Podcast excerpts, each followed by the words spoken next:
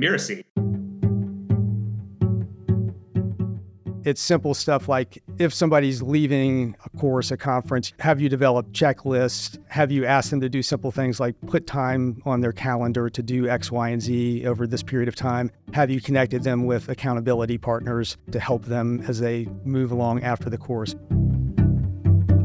Hello and welcome to Course Lab, the show that teaches creators like you how to make better online courses. I'm Ari Iny, the Director of Growth at Mirasee, and I'm here with my co-host, Abe Crystal, the co-founder of Ruzuku. Hey, Abe. Hey there, Ari. In each episode of Course Lab, we showcase a course and creator who is doing something really interesting, either with the architecture of their course or the business model behind it, or both. Today, we welcome Jeff Cobb to the show. Jeff Cobb is the founder of Learning Revolution, as well as the host of his very own podcast, Leading Learning. Thanks for joining us today, Jeff. Hey, thanks so much for having me. Looking forward to it. Awesome. So, to kick us off, I would love to get your kind of 30,000 foot view of yourself as well as how you came to the course building industry. Sure. I think, like a, a, lot of people, I sort of stumbled into this world. I was working on a graduate degree many, many years ago in a galaxy far away. And just by chance, happened to start doing some part time work for an e learning company, a startup. This was back in the dot com days when this was the first round of people throwing a lot of money at tech and e learning. And started working for a firm that had a contract with the University of North Carolina, where I was. And one thing led to another and ended up leaving graduate studies and uh, working full time for this startup and moved out to California for a while. And when everything finally crashed and burned with the dot com days, I sort of came walking out of the dust with having made enough to start a company of my own. And my wife and I started a company about 20 years ago now that was really focused on being an online course creation company. That's what the company was. We actually ended up creating an online course platform as well and built that company for a while and eventually sold it and then started the company that I have right now back in 2007. So I've been involved with you know either making courses myself or helping other organizations make courses and sell courses for more than 20 years now, I guess. So tell us a little bit more about kind of what you're up to today in the course building landscape.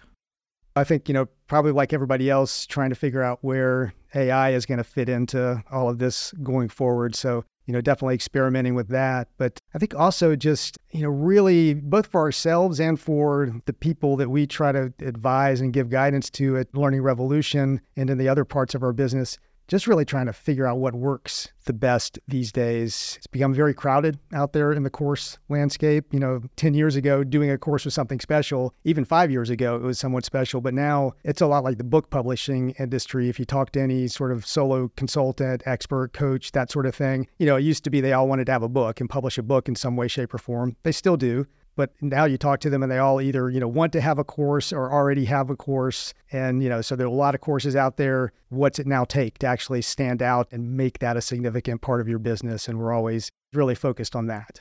So, I mean, I'm very curious. What have you found? Like, solve all our issues, Jeff.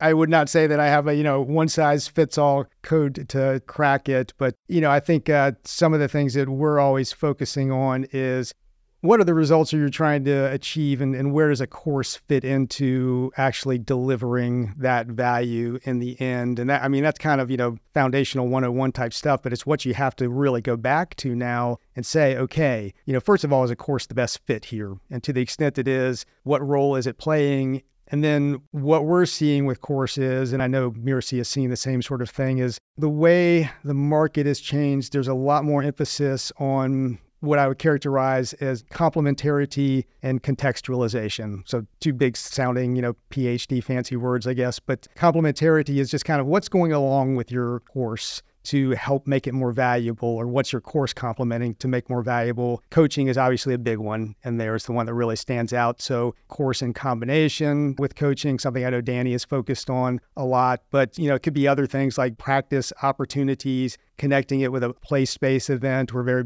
big into blended learning opportunities these days. So what are you complementing your, your course with to make it as valuable as possible? And then contextualization you know, have in mind, you know, what are you kind of embedding it in really in terms of the community, the people around it to make the experience richer than just the content? What's the context of the course? So, you know, obviously there's a, a lot of focus out there around things like membership sites. We like membership sites, but we really like membership sites that have that strong community aspect to them. So, whether you're running a cohort on a sort of structured basis through a, a, course or series of courses, or whether you have just sort of a broader community that's housing your courses and, and brings people together, that's becoming more and more important and more and more important to do well. And frankly, those aren't easy things to do well. Right. I mean, we're in a much more mature phase of the course business right now. And so, really stepping up your game and mastering some of those areas is, is becoming increasingly important.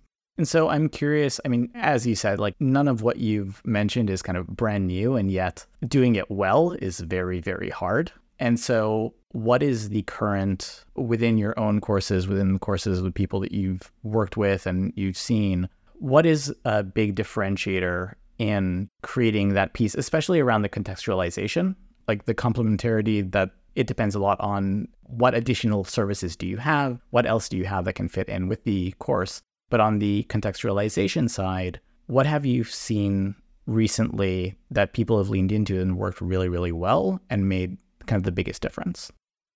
Uh, it's a good question. I mean, what we found is, is important in that sort of contextualization in community is you really have to look at facilitation skills of the people involved and like how effective are both the, the subject matter experts who are involved, but then also the participants in the community in understanding and then being able to enact, implement effective learning.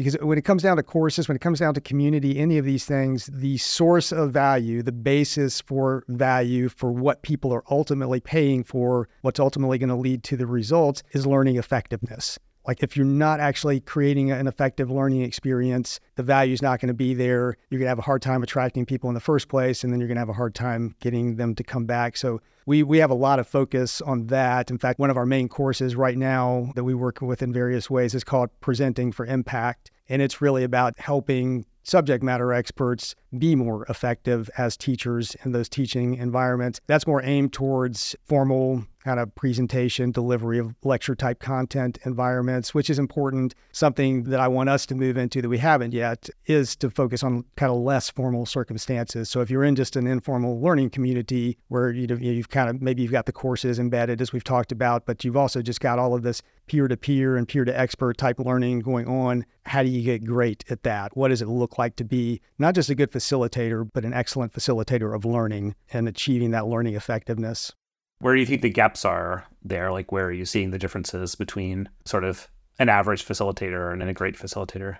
Mm, I mean, we've kind of broken it down into kind of different components of how you engage with people, starting with how you sort of effectively get and earn their attention in the first place, which to a surprising degree doesn't happen a lot of the times. You can maybe get that initial spark of attention, but then being able to retain that attention and actually establish connection with the people that you're trying to help learn just often doesn't happen. It just it'll fall off after sort of the initial value proposition might be very strong from a marketing standpoint, and it might come across strong in the initial you know moment or two of whether it's a webinar or a presentation or whatever it is. But then not getting to where you've got the level of, of empathy and understanding with your audience that you're really making that deeper connection. That often doesn't happen. There's a fall off right there, and then even once you do that you know, something we've also started to focus on a lot lately is the role of practice and application in learning experiences, which again, there's just a surprising lack of when you look at a lot of what's put out in terms of online courses and other types of learning experiences, because it does tend to be very lecture driven, more or less. I mean, somebody's presenting their ideas and it might be great stuff, but if you're not making those, you know, very conscious places where you're pausing, where you're structuring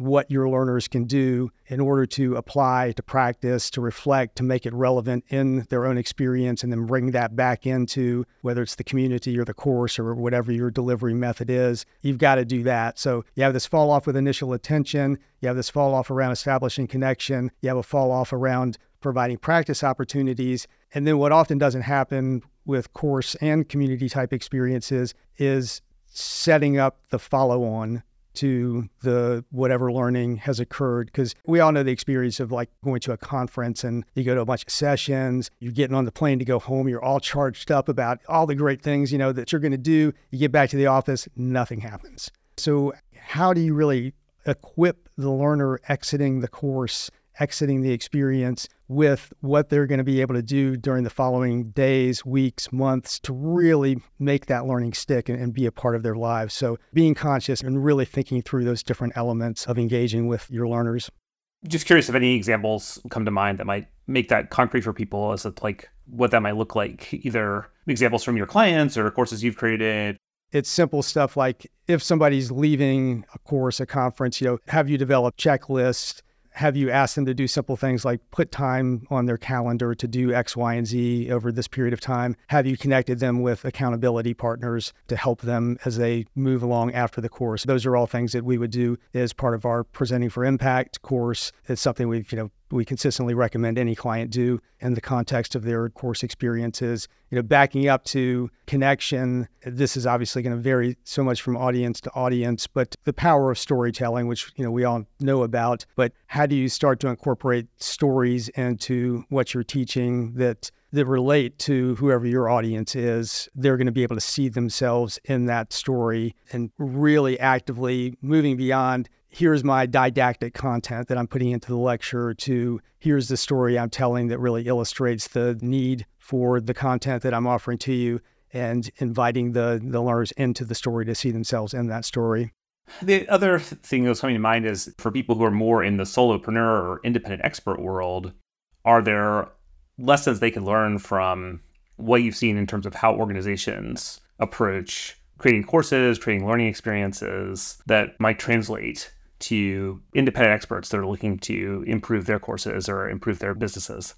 Many of those organizations have the same sort of issues that the solopreneurs have in terms of you know competition price pressure delivering learning effectiveness. They all have to work with subject matter experts you know you, and often on a volunteer basis you know to get them to create the courses. So there's a lot of overlap um, between the two but one of the things that those organizations often have in their favor as they've got some form of basically credential that'll go along with whatever they're offering. But that can be sort of more or less formal. I mean, some of them are, you know, big organizations with certifications in their field and industry, and that's just a powerful thing to have. And the average solopreneur is not going to be able to do that. But because they're coming out of that sort of culture, they think about things like just putting a digital badge on this or adding a certificate that's more than a certificate of completion that has, you know, a little bit of teeth to it. That's going to add value to the learning experience. It's going to make it easier to charge and charge well for it and potentially make it more valuable in the marketplace. And I think a lot of solopreneurs, you know, small consultants, coaches sort of don't think of themselves as being in the position to create that sort of credential or that sort of kind of validation of the learning experience that they're offering. But I think they can. I think that's open to them. I mean, they're not going to be the project management institute and, you know, have that level of authority, but you can add that, you can add some authority to what you're doing. I think that's very important.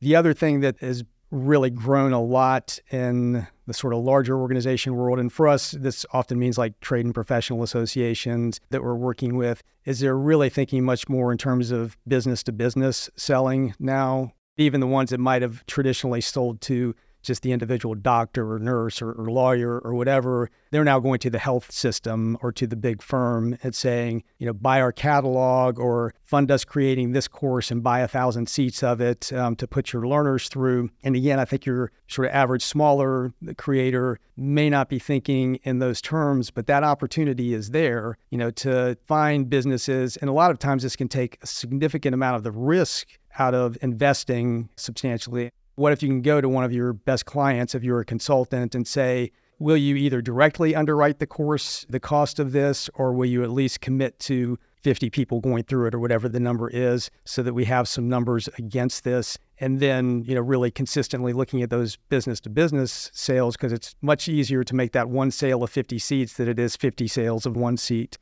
So one question i have based on the certification piece and kind of adding that credential you know, as you mentioned, it's a lot easier for a large organization. You know, the institute of whatever is going to find it a lot easier to. So, can you talk a little bit about what that might look like for a smaller, you know, a solopreneur or a smaller organization? Sure. I mean, the mechanics are going to be pretty much the same. What the larger organization usually has going for them is that they're sort of a known quantity in whatever industry or profession they're serving. They've got some brand behind that. So for the smaller player, brand is incredibly important. I mean, that's something we emphasize a lot that, you know, you need to really think through how you want to be perceived out in the marketplace as a provider of learning experiences, you know, as a core part of what you do. You know, what should people be thinking of in terms of the validity, the authority that you bring to that situation and actively work to build your brand in that way so you are seen as somebody who can validate that somebody has these skills, you know, this expertise. I think it's probably, you know, even more important for that small producer to be as buttoned up as you can around the learning experience. So have have well-designed learning experiences that lead to whatever credential you're going to convey. Do have an assessment associated with it. Don't just give something, you know, for completing. You want to show that learning has actually happened. Do be very good about obviously collecting the sort of social proof that goes around that, around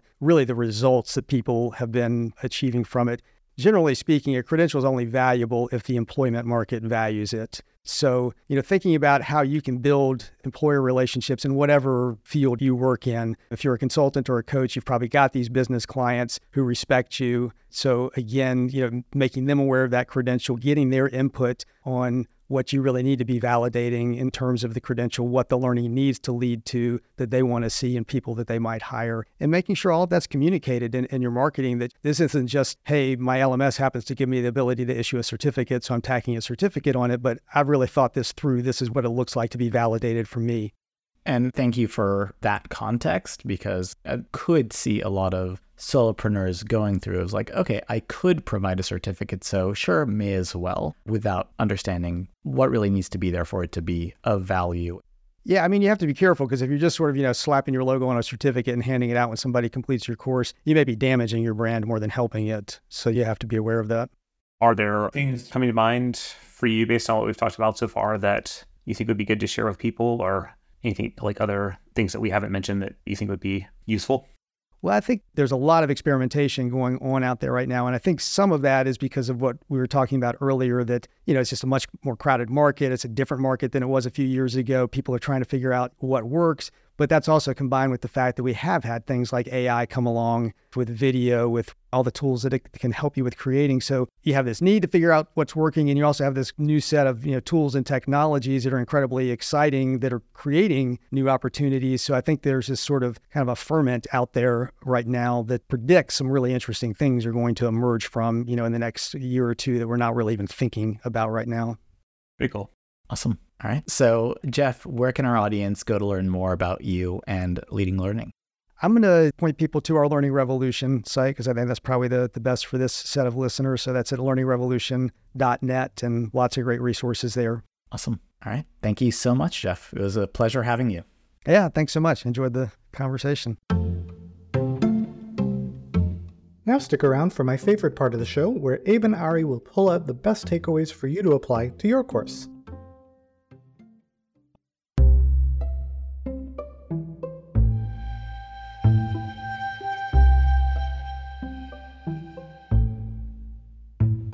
Right, all right. There's a lot to talk about here. Jeff was he was dropping knowledge, which makes sense given the depth of experience he has.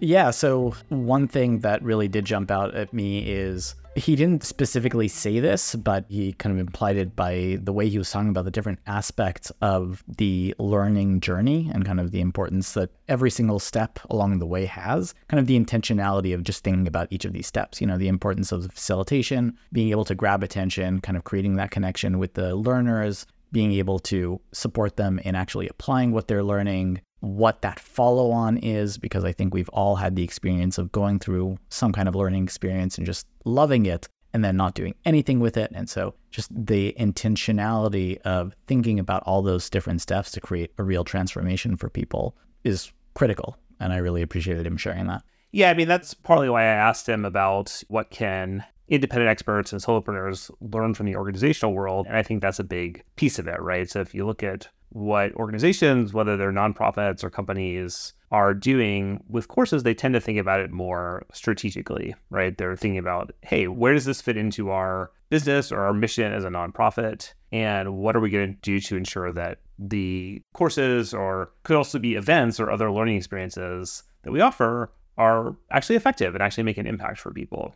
And that's not some big revelation, but it's also not necessarily how a lot of kind of solo course creators think about it, right? You know, we see them kind of attracted to the idea of a course because a lot of people are talking about it or it seems like it could be a new revenue stream. And so just taking a step back from that can be really helpful. And, you know, it might actually tell you like, hey, maybe you're like, you shouldn't be creating a course this week. Maybe you should be creating it in a few months, you know, after some other things are solidified. But even if it is time for you to create a course and you you have you're ready to do that, like thinking about it in terms of what is the impact the course is going to make, how does it fit into what I'm trying to build for myself, and how is it really going to work for my customers, my my course participants. So it just I guess kind of bringing more strategy and reflection into the course creation process could benefit everyone. Absolutely. Yeah, his word for that was complementarity, which I don't know if it is a real word, but still super critical. Jeff has coined it. Well, and then they, you know, we also talked about how it's important to think about how a course you're offering fits into the context of your overall business, but also what your participants need. And so again, it gets into this issue of kind of hype and like people have been attracted to membership communities. They were sort of the after the hype wave kind of crested for courses, you know, the next hype wave was, oh, you have to have a, you know, a membership, right? And again, that can be really great in some cases, but you don't get a successful community just by starting one. You get a successful community by having a strategy for it and by, as Jeff mentioned, having the facilitation skills to actually make it really valuable for people and making sure that it actually as you said around strategy you know it's both that it fits in with your product offerings and fits into the way that you're building your business but also that the context of it actually makes sense that the structure of it is actually what's going to support your students and not just oh this is you know this fits into my business. I could see this working well as a revenue stream but if it's not creating the outcomes for the students then long term it's a bad play. Yeah. And then finally, just again, we've talked about this in many different ways on Course Lab, but it's just a message that needs to be reiterated again and again. In the way that Jeff described it was in terms of like practical application within your course experience. And too many courses are still built from a content centric perspective, or maybe they're combining content with oh, look, you can have discussion in the community, and that's how you engage around the content. And that's all well and good, right? Fine to have those pieces in place. But the point is, people need to actually do something with what they are learning. And if you're not guiding them to do that and giving them structures to help them apply, if you're just leaving them to figure that out on their own, they're unlikely to really get like meaningful application out of the course. And so it's surprising in a way that this is I think still such a big gap. But we could, you know, we continue to see this in course design again and again that people are not giving clear guidance as like, hey, here's what you need to go do or practice or apply. So that's something we're going to keep harping on until uh, things improve. And there's always going to be more room for improvement. So I don't see us stopping at any point. All right, awesome.